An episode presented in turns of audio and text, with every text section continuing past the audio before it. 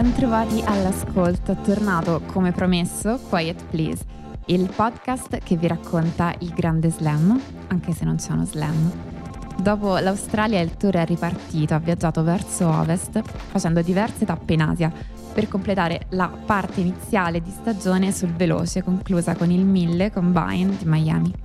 Inizia adesso lo swing sulla terra battuta, il tennis torna in Europa e si prepara a Roland Garros, saranno 2 mesi molto intensi di tornei di alto livello.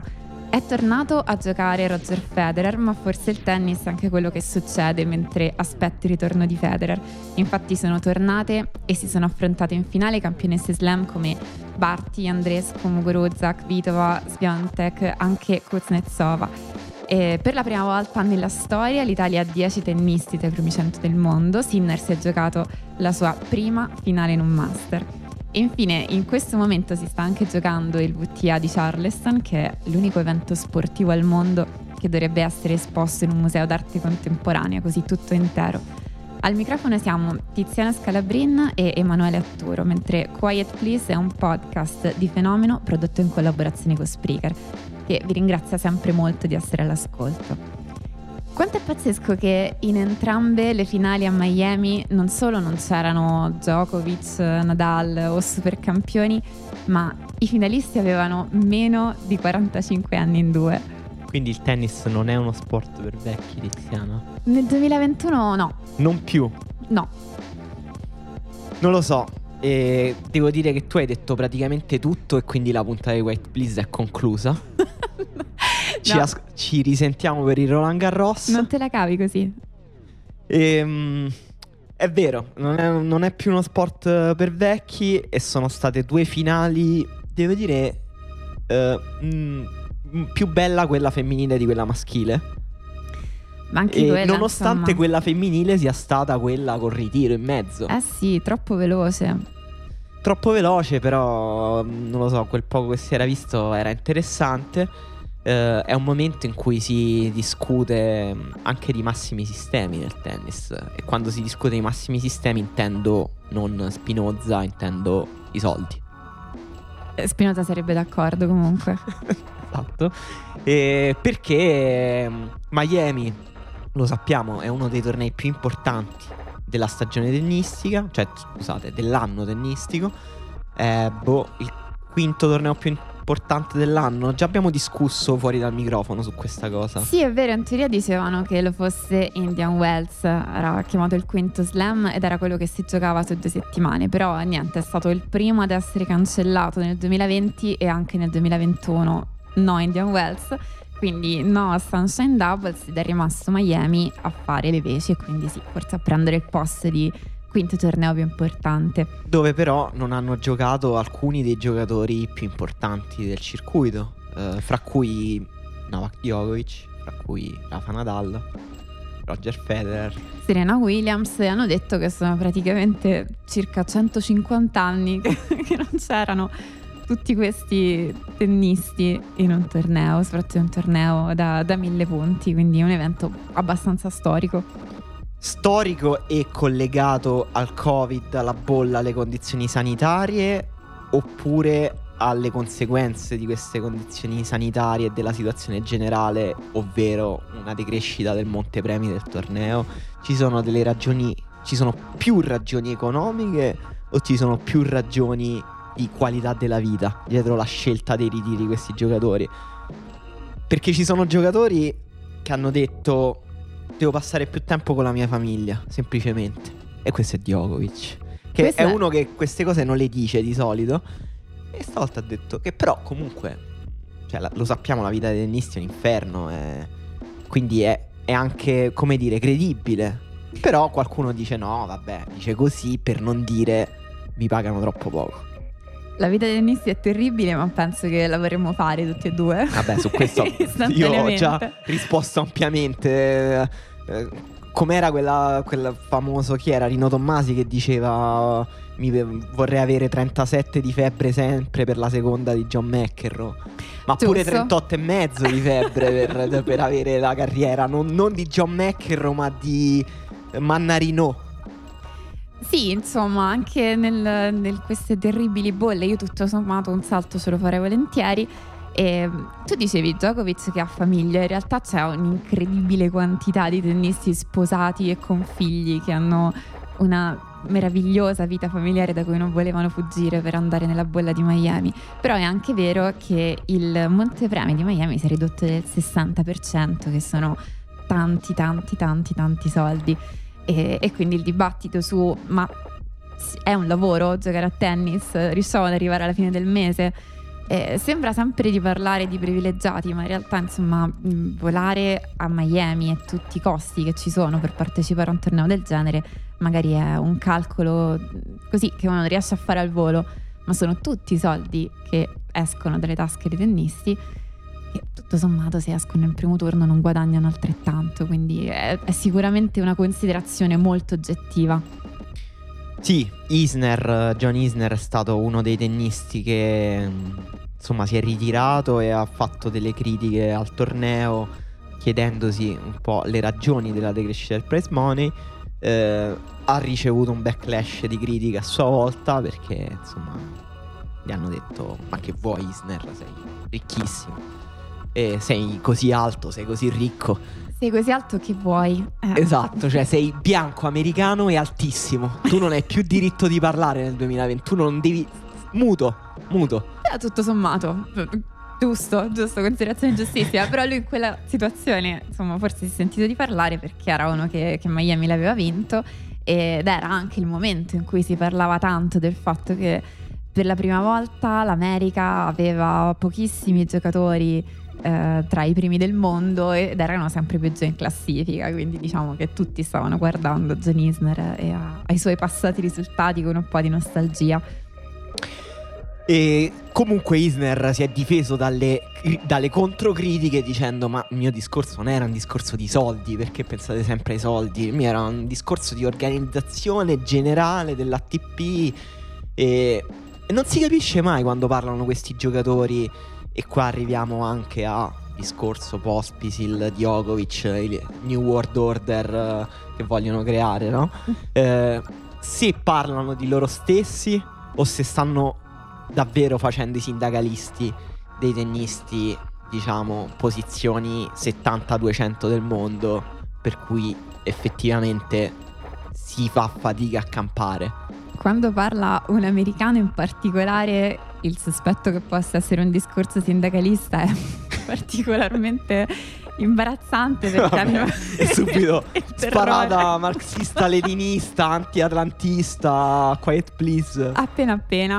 Però insomma la cosa del discorso della PTPA l'abbiamo accennato anche nelle altre puntate e è un po' difficile dare aggiornamenti perché sembrano non esserci delle vere e proprie notizie, cioè in qualche modo dovrebbe esistere questa cosa chiamata PTPA, questa associazione di giocatori che si vuole porre in maniera diversa nei confronti dell'ATP, però non escono fuori dei comunicati veri e propri o delle azioni o un programma o qualcosa del genere. Ogni volta che c'è una notizia, diciamo che il commento più diffuso è quello di commentare la comunicazione della PTPA per dire che è inefficace, per dire ah no sì è una bella idea però stanno comunicando male, che è una cosa sempre un po' strana da dire perché sembra che stai facendo tipo Masterchef dei professionisti della comunicazione, cioè no, così le cose non si comunicano in questo modo. Quello mi sembra il modo con cui ormai le persone, soprattutto della nostra bolla, parlano di politica. Cioè le critiche sono sempre sulla comunicazione, non sono mai sul merito. Però in questo caso invece secondo me sarebbe particolarmente interessante cercare di capire se il progetto è valido e se può apportare dei cambiamenti significativi, perché appunto con montepremi che calano, il tennis che mostra delle fragilità sistemiche, anche l'idea di unire WTA e ATP che è stata ventilata addirittura da Federer, dire perché se non, Federer dice una cosa non eseguiamo tutti immediatamente quest'ordine, io non capisco. Insomma, sarebbe importante, cioè, credo. Tu sei un po' dell'idea tipo Dante, il De Monarchia, dare tutto a un sovrano illuminato che non avendo interessi materiali, perché Federer sappiamo che non ha interessi materiali, perché in generale non mangia, esatto, non fa la pipì. Beh, c'era davvero una persona, era Tursunov forse, in un'intervista ha detto secondo me Federer non scureggia. Questa è una teoria di Tursunov. Si è espresso proprio su questo argomento in particolare. Ha detto proprio questa cosa. Chiesto? Cioè gliel'hanno chiesto esplicitamente perché proprio a lui? No, la domanda era che com'è stare in campo con Federer tendenzialmente. Lui ha detto semplicemente non sembra un essere umano, non sembra una persona che ha i nostri stessi bisogni, sembra uno che non ha bisogno di farsi una doccia dopo che ha finito di giocare, è una persona che non puzza, anzi dirò secondo me neanche scureggia. Ok, perfetto. Grazie per aver riportato tutto il contesto.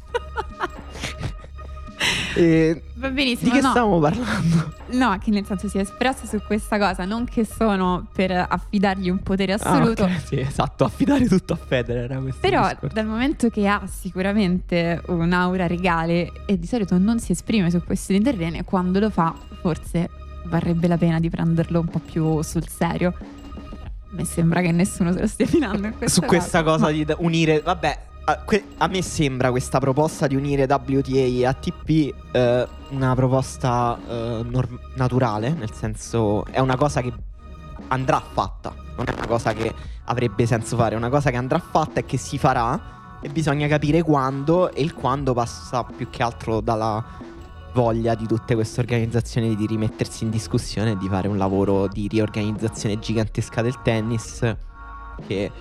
per ora non mi sembra. Federer l'ha buttata là e gli altri hanno provato a dire ok, poi ci pensiamo. Però bello che adesso Quiet Please ha definito la sua linea politica e enunciata in modo molto chiaro, e sono assolutamente d'accordo, anche perché sicuramente il problema appunto voglia di mettersi in discussione. Diciamo che ci sono delle singole persone che devono rinunciare a una quota del loro potere, del loro stipendio, però l'unione di ATP e WTA vuol dire creare il tennis in generale, perché altrimenti davvero è molto stancante ogni volta dover specificare, perché nel tennis maschile, perché nel tennis femminile, invece così insomma... Anche se stiamo parlando comunque di uno sport, va sempre un po' relativizzato il problema, nel senso stiamo parlando di uno sport in cui il lato femminile è molto avanti rispetto agli altri sport, cioè calcio non sono neanche professioniste praticamente. No, significativamente avanti, sono sempre le sportive più pagate in ogni classifica di Forbes, sono quelle che per prima appunto hanno sistematizzato il professionismo, però ancora c'è un significativo gap e ci sono delle situazioni tipo queste di crisi in cui sembra sempre un po' più in bilico. Infatti a Miami ci sono stati tanti ritiri da parte di tennisti maschi in alto in classifica che potevano permettersi di non giocare questo torneo, e invece per la composizione del calendario WTA non era data questa possibilità anche alle tenniste d'elite, quindi fondamentalmente le teste di serie c'erano tutte. Infatti per passare al torneo, è stato un torneo di un livello pazzesco, cioè qualitativamente un torneo impressionante, sono state delle partite veramente bellissime. E sono tipo? Allora, la partita di Kvitova e Svitolina è stata mostruosa. È stata una partita arrivata abbastanza presto nel torneo, sbaglio. E tutto il tabellone prevedeva che ci fossero scontri di alto livello anche molto presto. C'erano tantissime, una densità di vincitrici slam in questo torneo che non vedevamo davvero da tanto tempo. Mi è un po' difficile fare un conteggio, una statistica effettiva, però davvero è arrivata in finale Barty. Ha vinto dopo aver fatto un torneo veramente veramente impressionante. Poteva farlo agli Australian Open e rispettare la mia previsione, invece niente, è arrivata con 2 mesi di ritardo. Vabbè, direi comunque molto bene. Tornavano sia Barty che Andreescu praticamente dal 2019, avendo saltato quasi interamente entrambe il 2020, sono arrivate in finale. E ti posso dire le tenniste che ha battuto Barty durante il torneo? Sì, dimmi, io cioè nel senso le ho viste, però allora, diccele perché fanno impressione poi rileggerle. Ostapenko, che magari di recente non ha impressionato tanto, ma è pur sempre una che ha vinto il Roland Garros. Azarenka, Sabalenka, Svitolina, Andreescu. Puoi immaginarti un tabellone più difficile di questo? No, sembrava davvero costruito proprio per metterla più in difficoltà possibile, però ne è uscita alla grande. ne è uscita praticamente dando l'impressione che quelle partite effettivamente erano comunque sue, cioè che non c'era proprio nulla che gli avversari potessero fare poi per toglierle l'arrivo in finale e il titolo. Ha controllato tranquillamente il gioco di tutte quante con una freddezza impressionante. E infatti l'unica cosa quasi che dispiace è che sia un po' una che tende a non creare intorno la narrazione di un personaggio e quindi uno non sa mai bene come raccontarla, ma il suo tennis oggettivamente non ha nulla da aggiungere, cioè davvero una freddezza o una capacità di adattarsi a situazioni diverse, di comunque giocare più vincenti delle avversarie, di arrivare con sicurezza e senza drammi alla fine della partita. Davvero impressionante. Sì, soprattutto forse la partita di quarti con Sabalenka è stata un po' un turning point, nel senso che forse non ci si aspettava a questo punto, in questo momento della loro carriera, con questi momenti di forma, che Barty potesse avere la meglio. Infatti poi è stata una partita equilibratissima, e anche se poi alla fine, cioè, Barty non ha mai dato veramente l'impressione di poter perdere, perché comunque è andata vicina a vincerla anche in 2 set la partita. Esatto, Sabalenka che ha tirato 12 ace in quella partita, ma non è riuscita a convertire neanche una delle palle break che ha avuto, e quindi lì vedi la differenza di come una campionessa gestisce una partita e del fatto che Sabalenka, per quanto sia stata una delle giocatrici in assoluto più continue degli ultimi 2 anni, poi nei momenti decisivi ha qualcosa che ancora le manca. Per quanto riguarda Andreescu, è molto triste che stiamo, come dire, raccontando di un torneo in cui lei si è dovuta ritirare nel mezzo di una finale, quindi cedendo di nuovo a questi problemi fisici che la tormentano. Davvero, come solo nel tennis esistono delle figure che a un certo punto diventano martiri. Sì. Del Potro, Andreescu. Davvero Andreescu è diventata, cioè, la quantità di infortuni che ha avuto nell'ultimo anno e mezzo non ce l'ha avuto nessun atleta, ma proprio nessun atleta professionista in nessuno sport.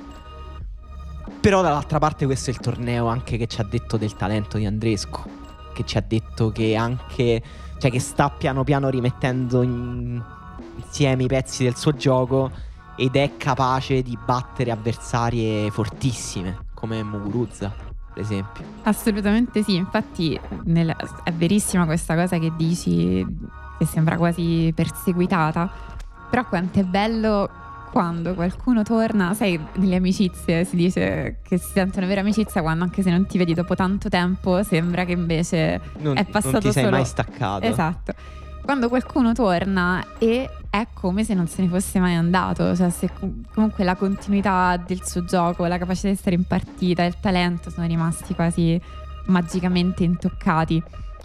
Ma invece volevo chiederti, che è una partita che non ho visto e a un certo punto ho pensato anche, ma secondo me Osaka non giocava questo torneo, invece ha perso con Sakkari ai quarti male, cioè vedo, perché appunto è una partita che mi sono proprio perso, di cui mi sono perso l'esistenza. Perso 6-0, 6-4, cioè ha fatto 4 game in 2 set con Sakkari. Allora, giusto per dire, Sakkari stava giocando benissimo, infatti l'ha battuta poi Andreescu al tie break del terzo, ma ha fatto un torneo impressionante Sakkari, cioè ha giocato benissimo.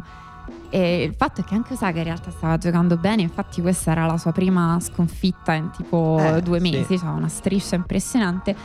Posso dare un'interpretazione semplice alla rasoio di Ockham un po'?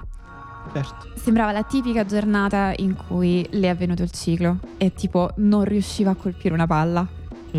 Un genere di partita persa, 6-0, 6-4. Questa cosa pensa a sessi invertiti.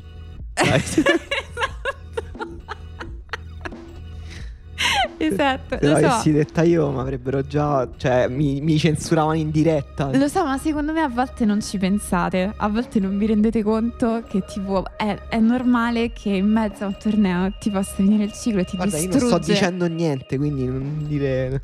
Vabbè. Certe volte non ci pensavo, non sto dicendo, non sto neanche pensando. Non sei neanche qui. Va bene, lo dicevo, diciamo, portando un'argomentazione effettivamente che se non ci pensate non potete dire, però faccio tutto da sola. E pensa quanto ti distrugge tutta la preparazione, vanifica qualsiasi tipo di allenamento, cioè semplicemente a un certo punto non riesci a stare in piedi e rimettere la palla in campo. Può tranquillamente succedere, magari non è così e sto dando io un'interpretazione forzata, però no. Potrebbe tranquillamente essere. Non sappiamo perché, però insomma l'interpretazione della giornata storta è sempre, come dire, la più banale, la più semplice, però nel tennis a volte è semplicemente vero, cioè è semplicemente così. C'è uno sport talmente individuale che dipende così tanto da te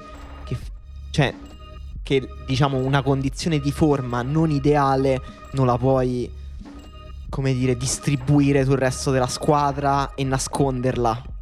Se quel giorno ti sei alzato male, va male. E questo lo sanno i tennisti a tutti i livelli. Cioè chi ci ascolta e gioca a tennis lo sa molto bene. Assolutamente sì, infatti grazie per aver dato una forma di teoria universale a quello che stavo dicendo, che mi sembra molto valido.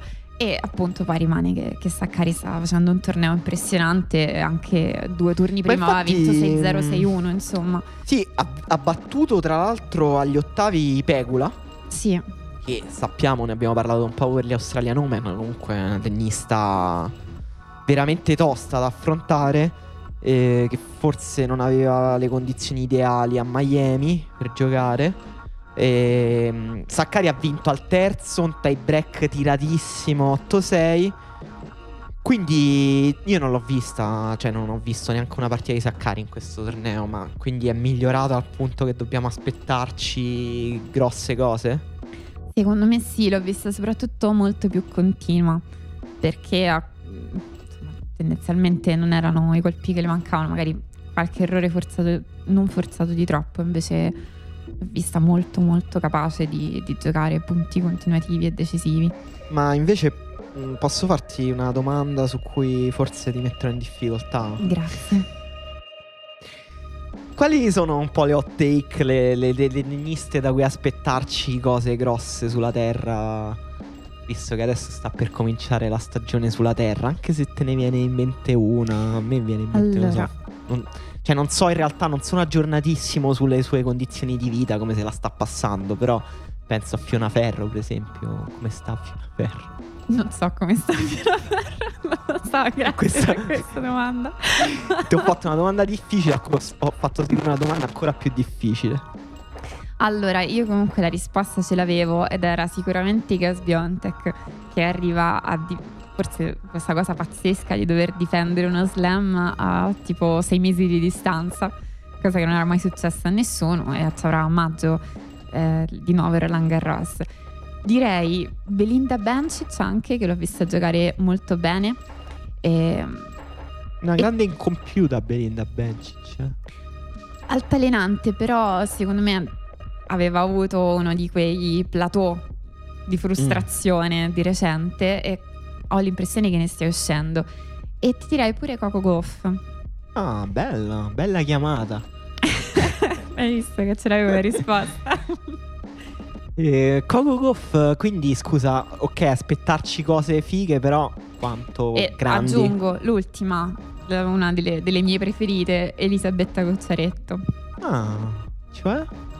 Vabbè, dici che nel senso è, come diciamo l'altra volta, l'equivalente che abbiamo nel tennis femminile di Sinner, perché ha la sua stessa età e è ancora più fragile come giocatrice, più soprattutto ci vuole molto essere più fragili di Sinner, che infatti è generoso una dirlo, bestia. Bene. Esatto.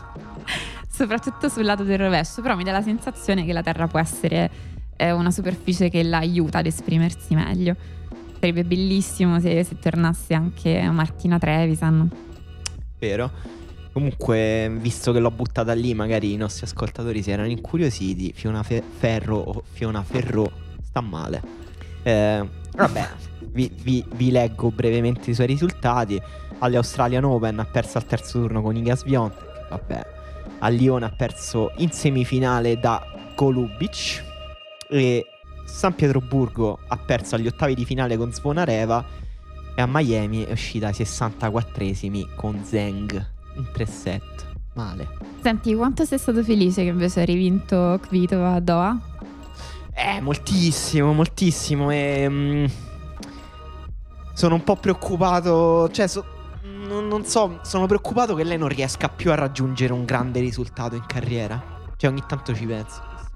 Beh, 28° titolo però, mega male. Vabbè, stiamo parlando di una super campionessa, però ho paura che non possa rivincere uno slam, ecco, questo mi mette tristezza, perché poi è ancora relativamente giovane, capito? Sì, ma infatti direi che... Troppo pessimista io? Io direi che soprattutto rigiocare la stagione su erba quest'anno può essere un momento bellissimo per lei. Ci arriva in forma, voglio dire, insomma, aver vinto anche Doha. No, è che mi sembra sempre più precaria, cioè ogni anno che passa le sue... Cioè riesce a trovare un'ottima condizione di forma per periodi sempre più brevi di tempo, e questo è un po' uno dei sintomi principali dei tennisti che sono un po' in declino. Secondo me questa volevo metterla a Cuba, insomma, però secondo me questo è l'effetto emotivo che fanno i tennisti di cui uno si innamora. Vabbè, sì. È così. È così. Per me è così anche nel calcio, nel senso che le cose, i giocatori che amo, le squadre che tifo, poi mi sembrano sempre più fragili di quanto siano in realtà. E forse è anche un problema mio di come vedo me stesso. Stiamo andando sul momento psicanalisi. E io invece in realtà volevo buttarla su Sinner. Ok. Però se ci vuoi parlare di te mi fa piacere. No, zero. Anzi, chiedo scusa agli ascoltatori per questo momento disturbante. No, perché voglio dire, Sinner è un giocatore la cui magia ti incanta, ma ti sembra sempre molto precaria, che è possibile che sparisca da un momento all'altro.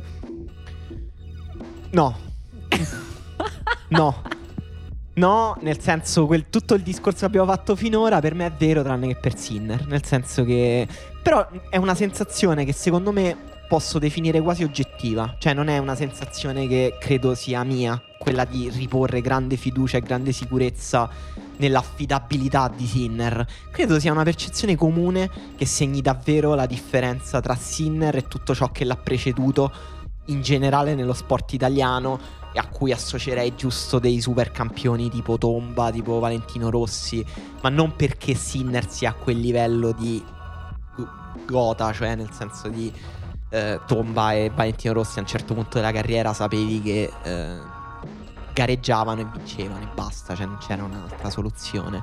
Sinner non è ovviamente a quel punto lì, però è un punto in cui sai che diciamo non perderà da solo le partite, che le partite che deve vincere le vince, e comunque avrà un momento di grandezza dentro la partita che ti farà pensare che è un fenomeno, e questa percezione di affidabilità, di etica, del lavoro anche che le persone vedono in lui e che un po' proiettano anche in lui creandone un'immagine un po' stereotipata, sia molto diffusa e sia molto bella. E che sia diversa per esempio da quello che proiettiamo su Musetti,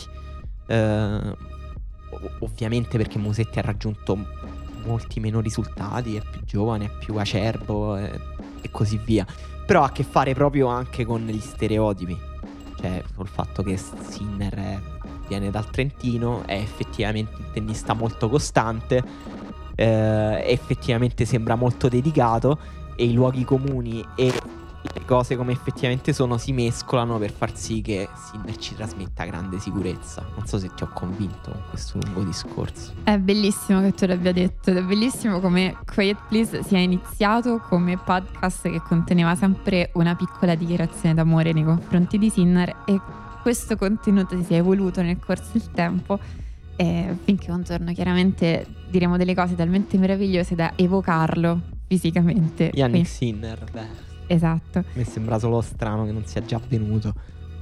Non abbiamo finito di parlare di lui, quindi ci servirà del tempo.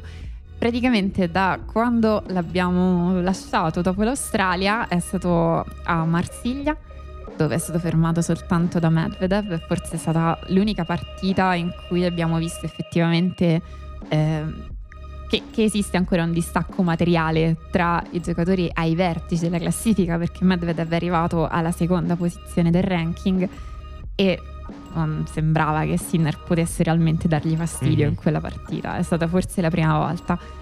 Poi è stato fermato a Dubai da Karatsev. E come l'hai vista questa sconfitta con Karatsev? Come ho dovuto riconoscere un po' tutte le persone che hanno seguito gli ultimi 2 mesi di Karatsev, quando Karatsev entra in una certa modalità praticamente infermabile.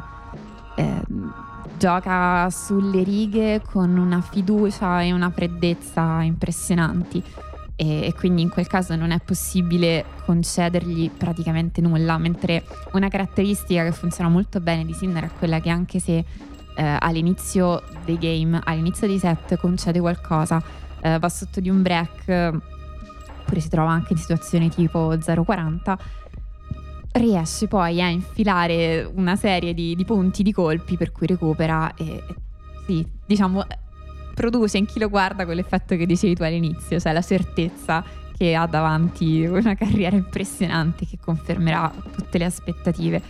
Però insomma capita perfettamente di trovarsi di fronte a un tennista mostruosamente in fiducia e mostruosamente forte come Karatsev, che infatti poi si è portato a casa anche un titolo, ed è uno di quei tennisti mi dà un fastidio, le persone hanno detto subito ma vabbè, russo, dopato?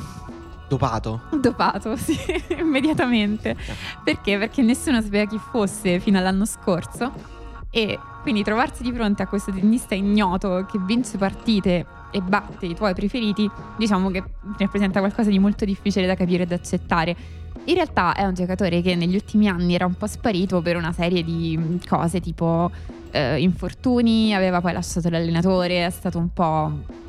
ha dovuto ripartire da tornei di più basso livello, ma è chiaro che queste caratteristiche non sono le caratteristiche tecniche, non era il tennis che gli mancava una continuità di risultati, e il fatto di essere anche trascinato dal movimento russo sicuramente gli ha portato anche quella dose di fiducia che, insieme a una condizione fisica ideale, poi ha fatto sì che si potesse esprimere al meglio.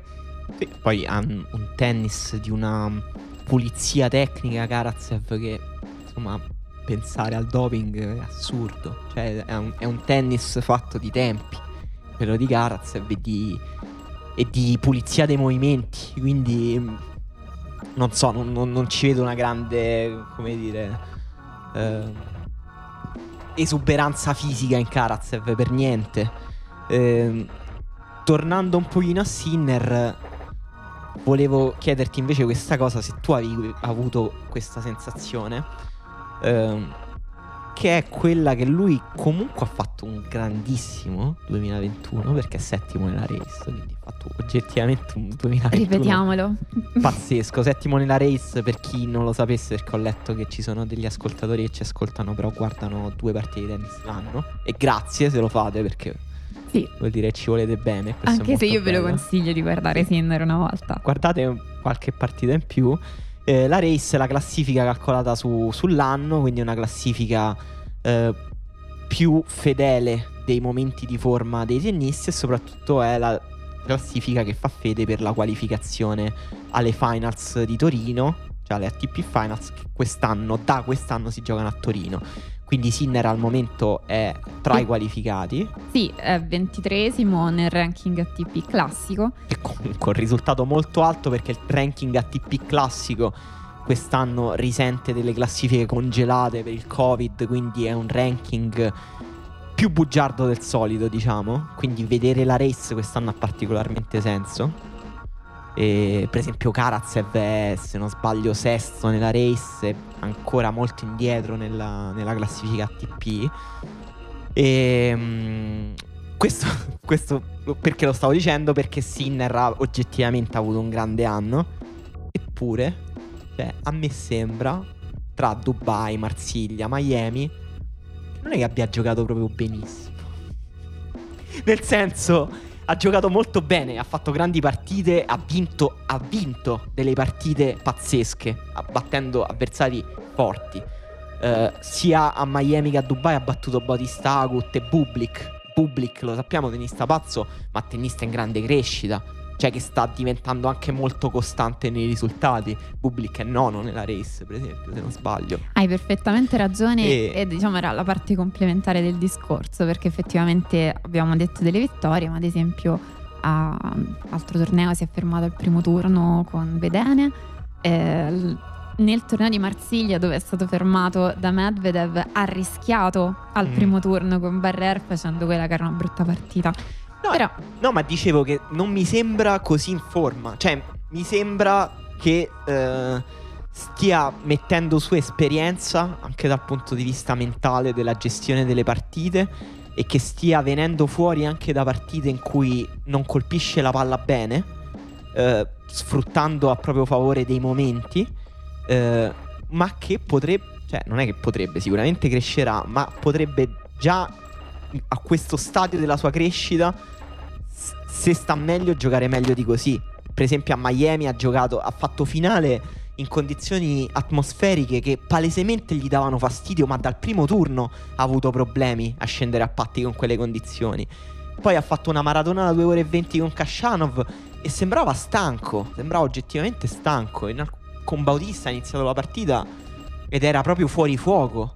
Cioè ha vissuto un sacco di momenti negativi in queste settimane. Il fatto che, vivendo momenti negativi, secondo me un momento di forma non particolarmente brillante, eppure ho ottenuto questi risultati, mi sembra la notizia più incredibile. Guarda, la cosa del fatto che sembra stanco, che si è visto dalla partita con Shapovalov agli Australian Open in poi, in diversi momenti, si vede che soffre il caldo, si vede che atleticamente non è ancora adulto. Esatto. Quindi tutte queste cose molto oggettive. È un po' quello che ti dicevo quando prima ti accennavo, è una persona che ti fa un po' tremare, di cui speri di poter proteggere quella magia, perché effettivamente in quei casi sembra molto umano e gli vuoi proprio bene. Cioè, è bellissimo vedere un atleta a quel livello stanco, perché ti ci riconosci, almeno io mi ci riconosco. Un atleta stanco che non ha muscoli.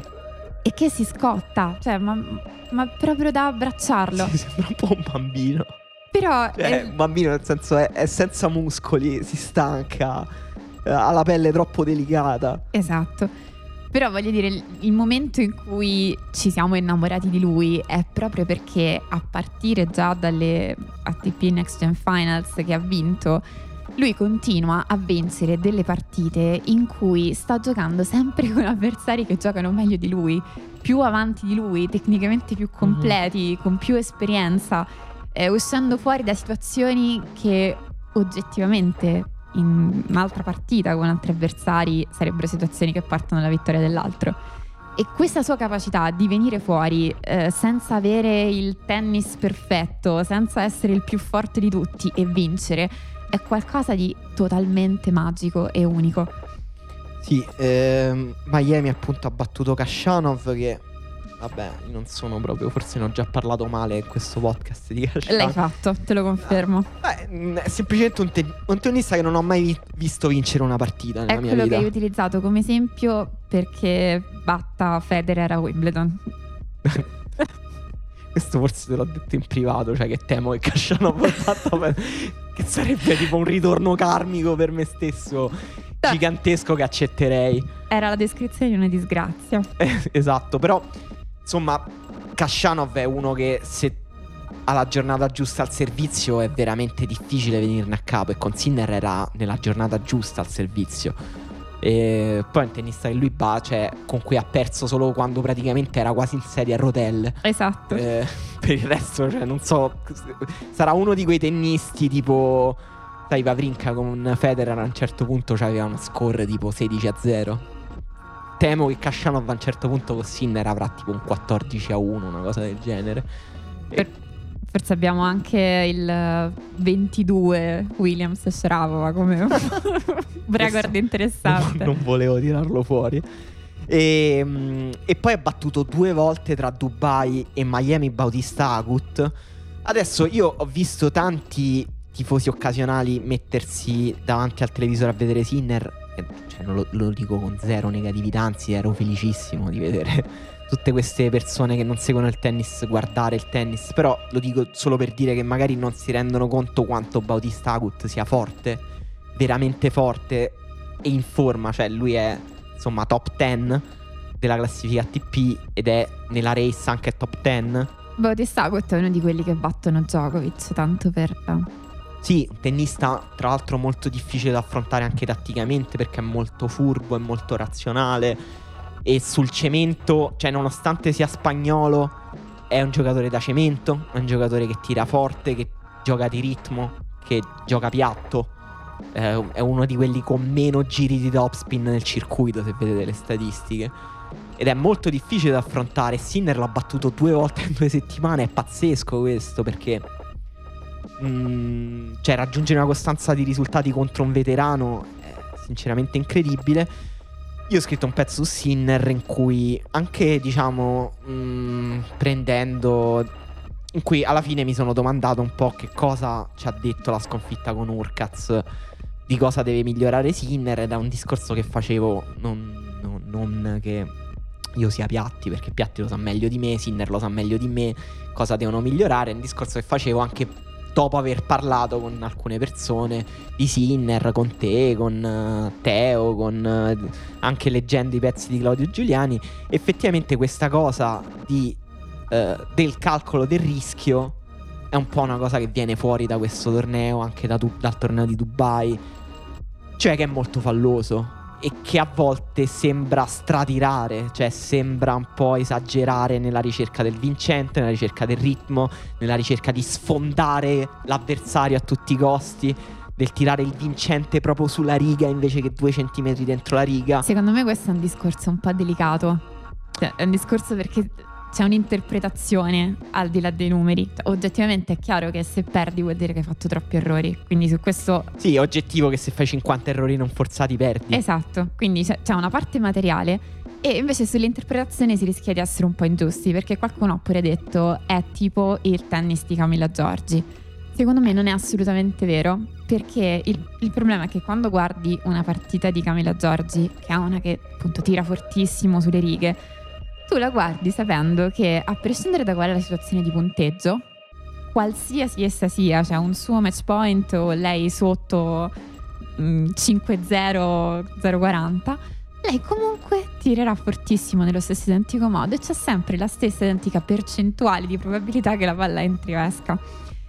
Mentre di Sinner ti subisce proprio la differenza di non avere paura nei momenti importanti e di sapere che la soluzione la trovi proprio se non hai paura, e questa è la cosa che rende la sostituzione, l'incarnazione di Maria Sharapova, cioè, vista lei nelle partite più decisive contro Serena Williams, partite finale o quarti di finale tipo agli Australian Open, che per annullare match point tira rovesci fortissimi incrociati sulla riga e fa punto, è perché sai che l'unico modo di fare punto è fare quella cosa lì in quel momento, perché non ti trattieni. Questa è la differenza fondamentale, è questo che ha Sinner che gli altri non hanno, è la mancanza di paura.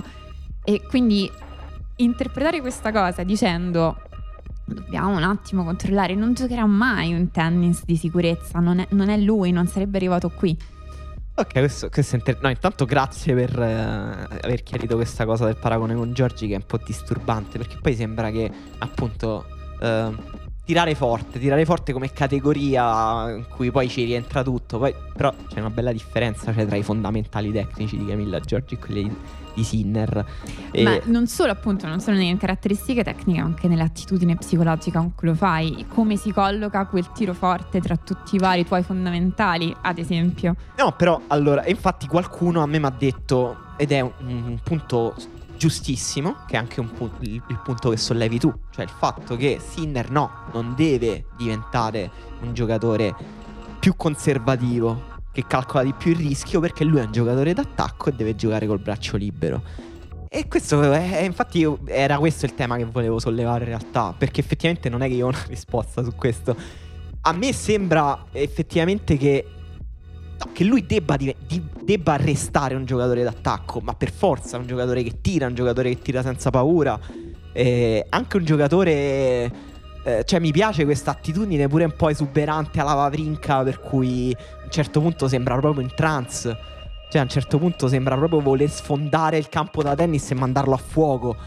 Però dall'altra parte è vero che a un certo punto, per competere per i piani alti, ma non dico i piani alti, Sinner è già ai piani alti, è vero, e non dico neanche a quelli un po' più alti di lui adesso, cioè sotto la top 5, cioè top 5, top 10, che lui già è là. Però, come dici tu, la distanza con Medvedev, per esempio, e a Medvedev ci metto vicino Nadal, con cui lui ha già giocato. Sì. Federer, non lo so, un'idea astratta di Federer, Djokovic. Quel livello lì, per me, devi avere più soluzioni. Cioè, non puoi pensare di vincere un grande torneo, e per grande torneo intendo grande slam, 2 settimane a tirare sulla riga. Potrebbe essere, cioè Wawrinka ne ha vinti qualcuno così di slam in cui ha cominciato semplicemente a tirare sulle righe tutti i tiri che aveva. Però penso che Sinner, cioè in questo momento possa lavorare per di restare un tennista d'attacco che gioca col braccio libero, ma che sappia anche manovrare, cioè nel senso restare in controllo della partita, manovrando e non cercando il vincente sempre. È chiaro la differenza, anche perché, voglio dire, gli auguriamo di fare molto meglio di Wawrinka, che si è svegliato tardi e che non ha poi vinto così tanto. Vabbè, questa è un'altra cosa interessante. Scusa, ti devo fare un'altra domanda tra parentesi. Devo dire un'altra cosa su questo. Vai. Nel senso che, sempre per completare il paragone con Sharapova, immaginati come lei ha completato la sua carriera, 10 anni di slam vinti un anno sì e un anno no, arrivando alla terra rossa dopo che ti dicono che non sa neanche muoverti, e aggiungendo quelle cose tipo le palle corte molto gradualmente nel corso della carriera, e senza mai trasformare il tuo gioco in un gioco conservativo, rimanendo sempre la persona che vince perché non ha paura. E io quindi per questo gli auguro di continuare, se necessario, a perdere giocando senza paura. Va bene. E questo, vabbè, quindi è un punto di vista sì leggermente diverso dal mio, però è giustissimo, nel senso neanch'io sono convintissimo di quello che penso. No, la questione era, anche questo ne parlavo con qualcuno su Twitter, no? E mi dicevano, ci firmeresti per Sinner con una carriera alla TM? Secondo me è una domanda ingiusta, anche perché TM ancora relativamente giovane. Invece la domanda che faccio a te: firmeresti per una carriera alla Wawrinka, che significa zero, 3 no. titoli slam, eh? No, 3 no, titoli slam meglio. Diversi. Può fare assolutamente US meglio. Open, Australian Open, Roland Garros. Sì, no, so cosa mi stai dicendo, ma è già incredibilmente più avanti. Ma sì, ma nel senso non più avanti chiaramente in numero di titoli, perché cioè, non ce li ha ha meno anni.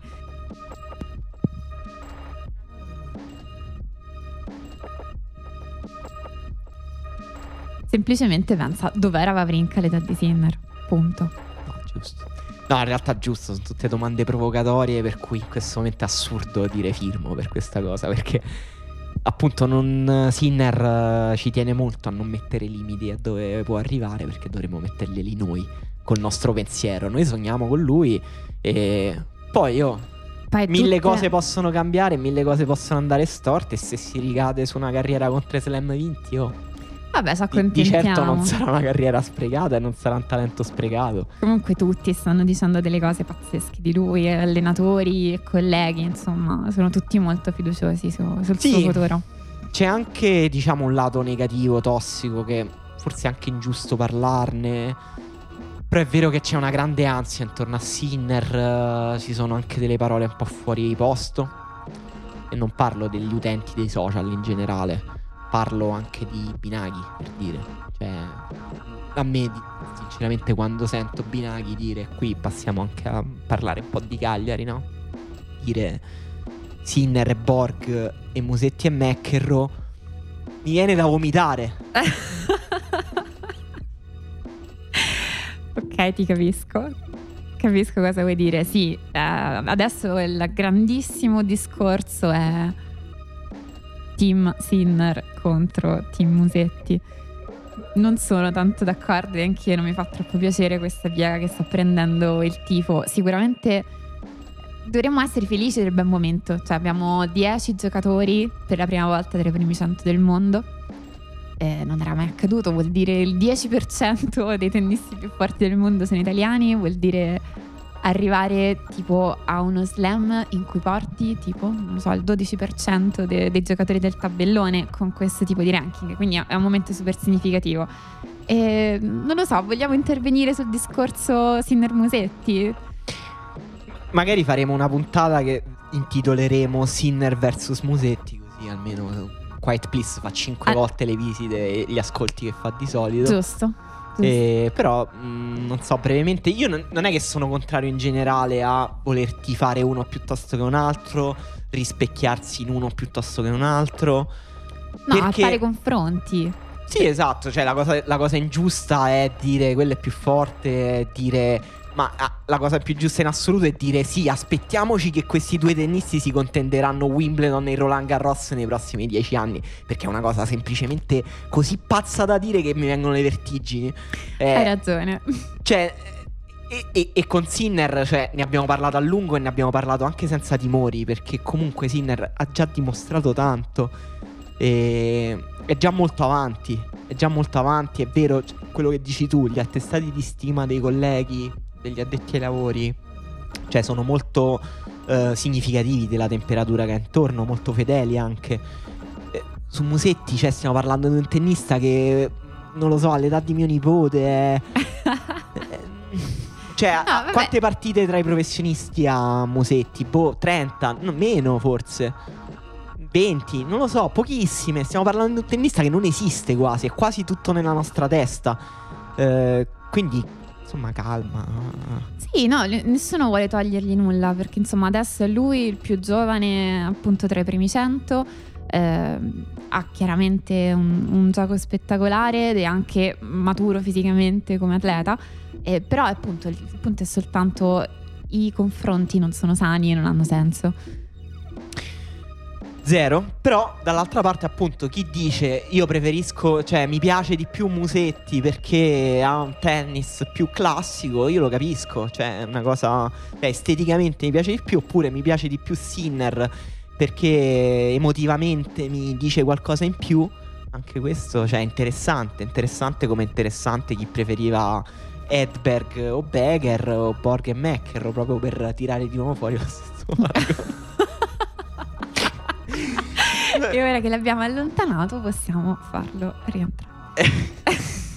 No, Musetti ha giocato a Cagliari e appunto un mio amico mi ha detto momenti di bullismo contro Dennis Novak, momenti di bullismo tennistico. Ha fatto delle robe, mi ha detto giocava 2 metri dalla riga di fondo, back, palle corte, sbracciate di rovescio, volley, stop volley, una dimostrazione di talento, ricchezza dello spettro tennistico mostruoso, che tu lo vedi e ne resti così un po' ammirato e dici ok, abbiamo il nostro Federer, abbiamo fatto. Madonna, certo, l'unico commento che si può fare.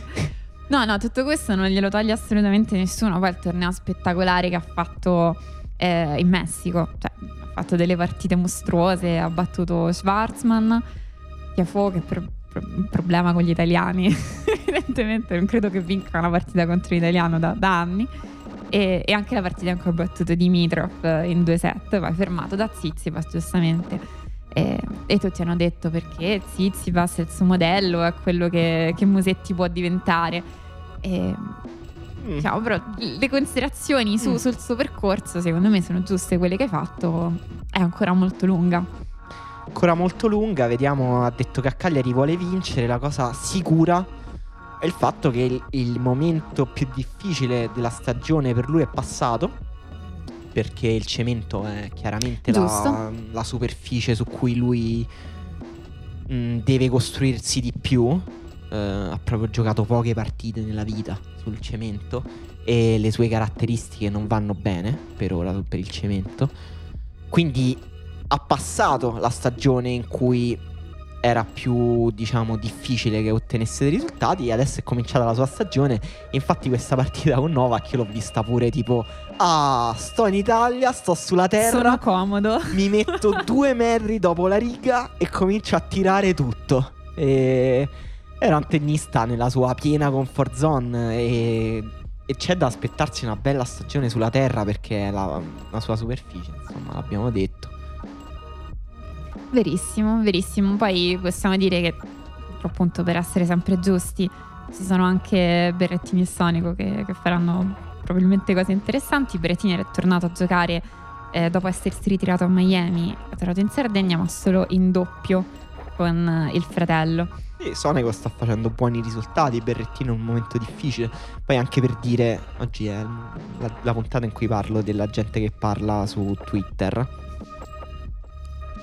che parlano su Twitter appunto perché c'è grande attenzione adesso nel tennis italiano, e quindi si commenta molto, si parla molto, e già ci si lamenta addirittura che adesso si parla poco di Berrettini o Sonico. Aspettiamo qualche risultato, perché e poi... no, è un modo preciso di procedere nei discorsi. Se tu dici una cosa, ma invece i Marò ah, eh sì, esatto, è più o meno quello, esatto. Riportare in luce un altro argomento X. Però vabbè, Sonico per esempio ha fatto un ottimo torneo a Miami, ha perso con Tsitsipas lottando abbastanza, però Tsitsipas insomma è un livello diverso in questo momento, grande forma, nonostante poi abbia perso da Hurkacz. Allora dai, che super torneo ha fatto. Beh, incredibile.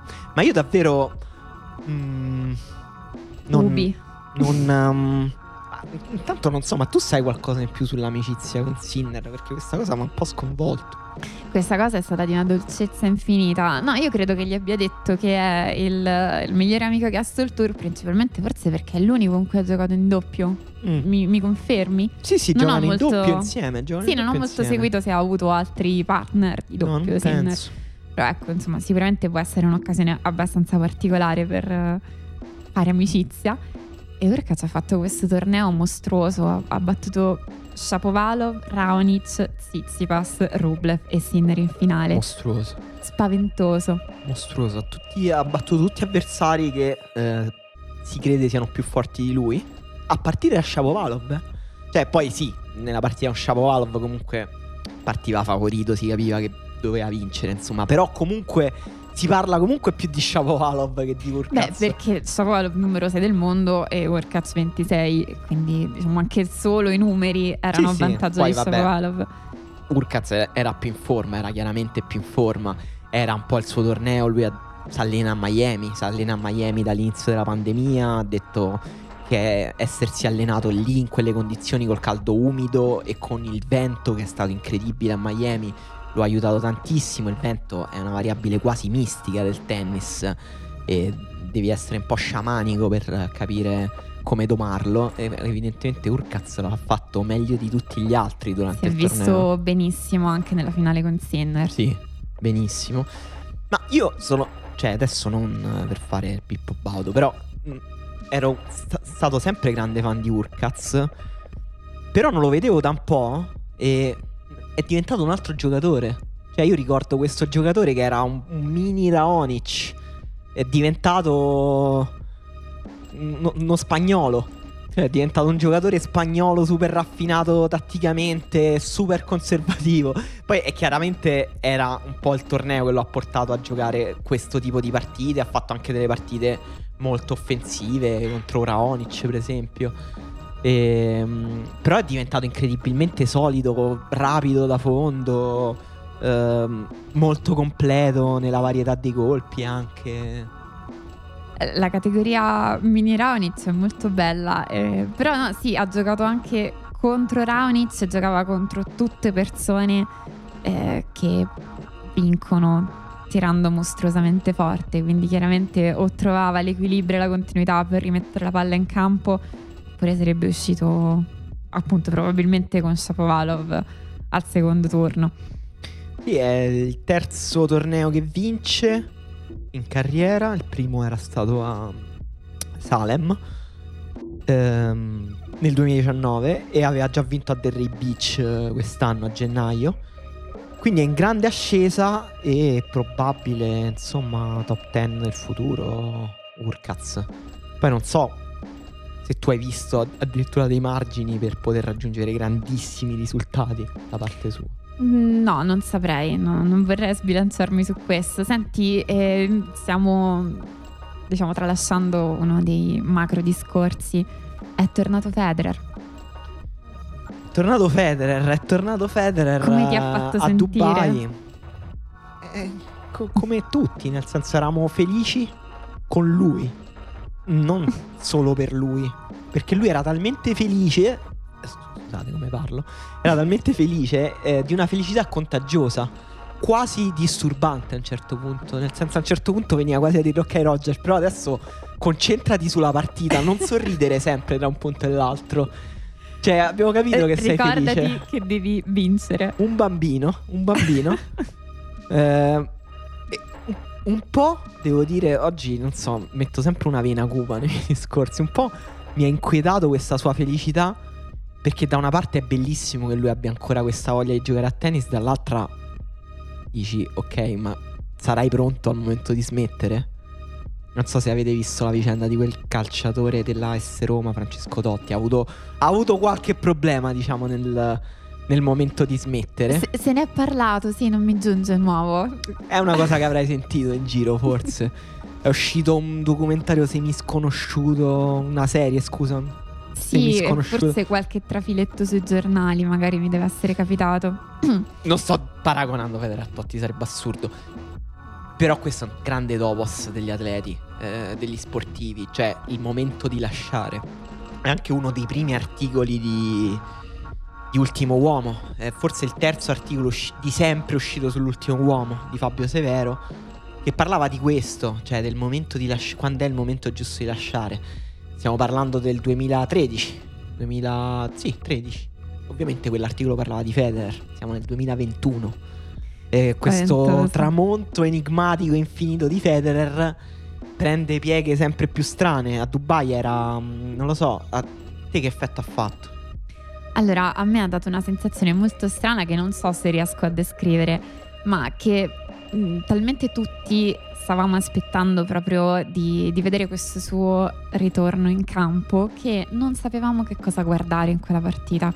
Cioè, non sapevamo che valore dargli, perché in realtà quando si guarda il tennis non è come guardare tipo il video degli highlights in cui vedi i colpi più spettacolari. Sai sempre in che momento, in quale torneo ti trovi, quanto vale quel torneo, in che fase di quel torneo, in che momento della partita.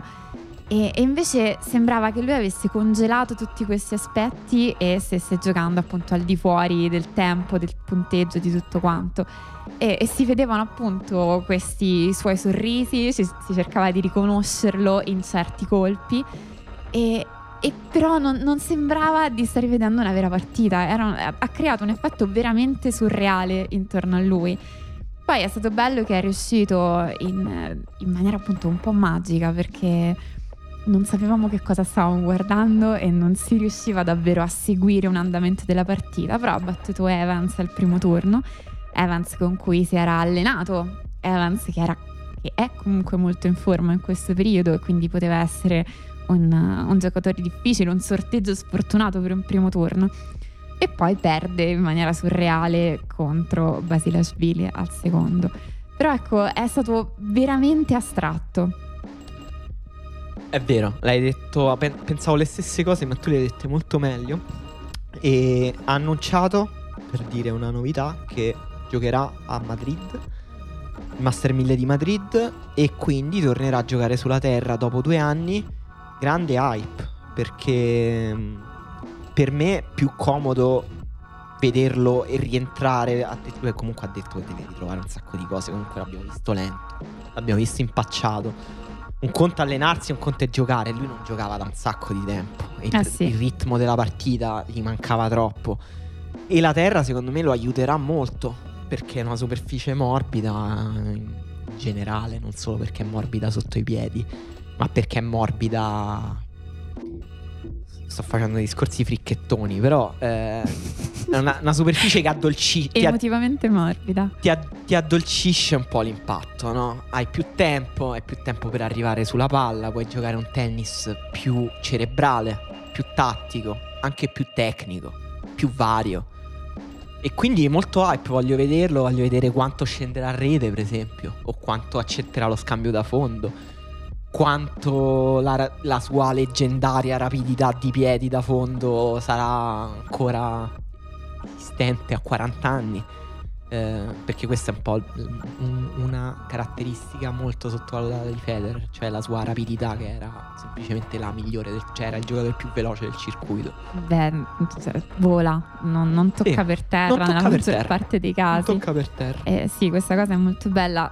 Sarà surreale perché effettivamente i tornei su terra non sono mai stati i suoi preferiti, tipo non ha mai vinto Roma, insomma è anche particolare che abbia confermato questa stagione. E sarà strano per questo, continuerà a essere secondo me un po' surreale la sua presenza nel circuito, anche perché è un circuito che è cambiato, che ha fatto vedere dei cambiamenti. Ora Miami ha visto dei ritiri appunto per dati magari di questa specifica circostanza, il prize money e la bolla che è stata stabilita dagli organizzatori del torneo, però di fatto si è un po' materializzato questo ricambio generazionale, cioè i tennisti che adesso sono in top 10 sono sicuramente più giovani di quelli che c'erano 2 anni fa, ad esempio. E per qualcuno sembra di fare un paragone con la decadenza del tennis femminile, che è senza campionesse riconoscibili. In realtà in entrambi i casi, cioè per entrambi i circuiti, è sintomo di un livello che continua ad alzarsi. Sì. E un livello che continua ad alzarsi vuol dire che probabilmente il suo mancare dalle competizioni, per Federer intendo, da un po' di tempo, significa anche trovarsi con un tipo di tennis che in qualche modo sta cambiando. 2 anni fa Medvedev era un fantasma, era una larva di Medvedev come adesso. Rublev non esisteva, Tsitsipas era di un'incostanza fastidiosa. Zverev ha vinto meno, TM non ha ancora vinto uno slam. È cambiato tanto, e se fosse tornato dopo 2 anni fa, non perché aveva 2 anni in meno, ma avrei detto per il contesto intorno effettivamente ha molte chance di vincere Wimbledon. Adesso cioè mi sembra effettivamente, come dici tu, che è vero, e questa cosa la stiamo un po' sottovalutando. Il contesto sembra essersi molto alzato, il livello intorno e la competitività. È vero che Wimbledon è un po' una storia a sé, però sì, è vero. Ed è vero che tutti questi nuovi tennisti si trovano incredibilmente male a Wimbledon. È verissimo. E probabilmente quando se ne andranno Federer, Nadal e Djokovic faranno semplicemente un sindacato in cui aboliranno del tutto la stagione sull'erba. Tanto non ci sanno giocare, basta. Qua nessuno di noi sa giocare sull'erba. Togliete questi tornei e basta. Possiamo fare un pratico tappeto, non lo so, una colata di cemento verde, così salviamo le apparenze. Esatto. Salviamo il bianco, esatto, e il verde, okay. Esatto, se volete giochiamo su pitturiamo anche la terra, diciamo la terra verde, come a Charleston. Come a Charleston, che è bellissimo. Però tu appunto dici la terra non è tornei sulla terra mai troppo amati da Federer, e prima sua grande vittoria in carriera sulla terra, però lui 2002 vince Amburgo sulla terra e, stupito da se stesso, batte in finale Marat Safin dicendo: ho giocato la migliore partita della mia vita. Fantastico. Perché in realtà è una superficie su cui si trova bene. E secondo me il contesto intorno invece è cambiato un po' per favorirlo un po' sulla terra. Ma comunque vediamo, c'è molta preoccupazione, non solo grande hype, perché questa è la mia vena malinconica. C'è preoccupazione per vedere se Federer sarà dignitoso. Vabbè, ma Quiet Please esiste anche per aggiungere una vena di malinconia e di poesia al tennis. E niente, penso che ci rimanga solo da passare alla notizia gossip principe del 2021, che è che finalmente, dopo una triste ma breve separazione, Elena Svitolina e Calmon Fields sono tornati insieme e hanno detto che si sposeranno. Si erano lasciati effettivamente, raccontavamo della loro separazione nell'ultima puntata di Quiet Please, raccontavamo, è esagerato, accennavamo. Dicevamo, sì. Dicevamo, vabbè, ti è piaciuto, sei contenta per loro? Super, sì. Io non ho nessuna idea su questa, cioè nel senso, ho visto le foto, erano molto belle. Vabbè, basta dire tipo è bello l'amore. Basta dire questo, 2 persone felici invece che 2 persone tristi. Ok. Questa considerazione cosmica, credo che abbiamo detto tutto. Sì, credo anch'io. Credo anch'io. Non lo so, quando vogliamo dare appuntamento ai nostri ascoltatori? Al prossimo 1000 torneremo a dire com'è andata. Comunque sì, non abbiamo abbandonato tra uno slam e l'altro. Siamo qui, abbiamo fatto il punto nel momento in cui fare il punto era più sensato. Vi promettiamo da adesso che se Musetti vince a Cagliari facciamo una puntata parlando solo del bicipite di Musetti. Sottoscrivo, ok. E, se non vince ci sentiamo invece un po' più avanti. Comunque grazie sempre per averci ascoltato, per essere stati con noi e ci risentiamo presto. A presto.